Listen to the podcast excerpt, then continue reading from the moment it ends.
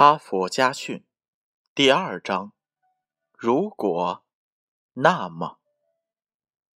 这是诺贝尔文学奖得主吉普林写给他十二岁儿子的一首诗。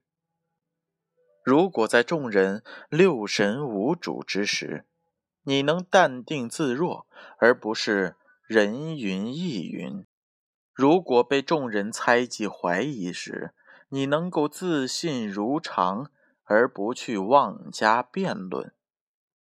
如果你有梦想，又能不迷失自我；如果你有神思，又不至于走火入魔；如果在成功之时能不喜形于色，而在实验之后也勇于咀嚼苦果。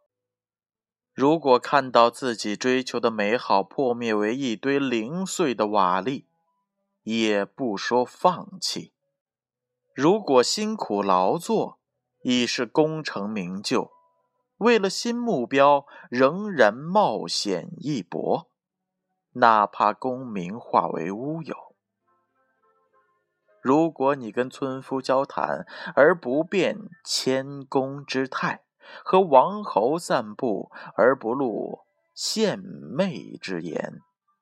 如果他人的意志左右不了你，如果你与任何人为伍都能够卓然独立，如果婚祸的一骚一扰动摇不了你的信念，你能等自己平心静气。再做应对，那么你的修养就会如天地般博大，而你就是一个真正的男子汉了。故事讲完了，这么多的如果换来了一个那么，相信在那么之前要做很多很多如果的设想。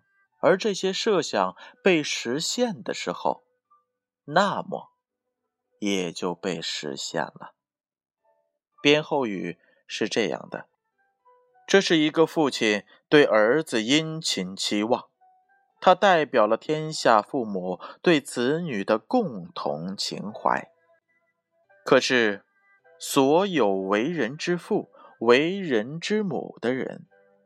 当我们阅读了这首诗的时候，有几个人能无愧地说：“我就是这样。”倘若我们的所为使自己还不能这样自信，那么从现在起，每天看着孩子的眼睛，和他们一起朗读这首诗吧。哈佛家训。建勋叔叔与大家共勉。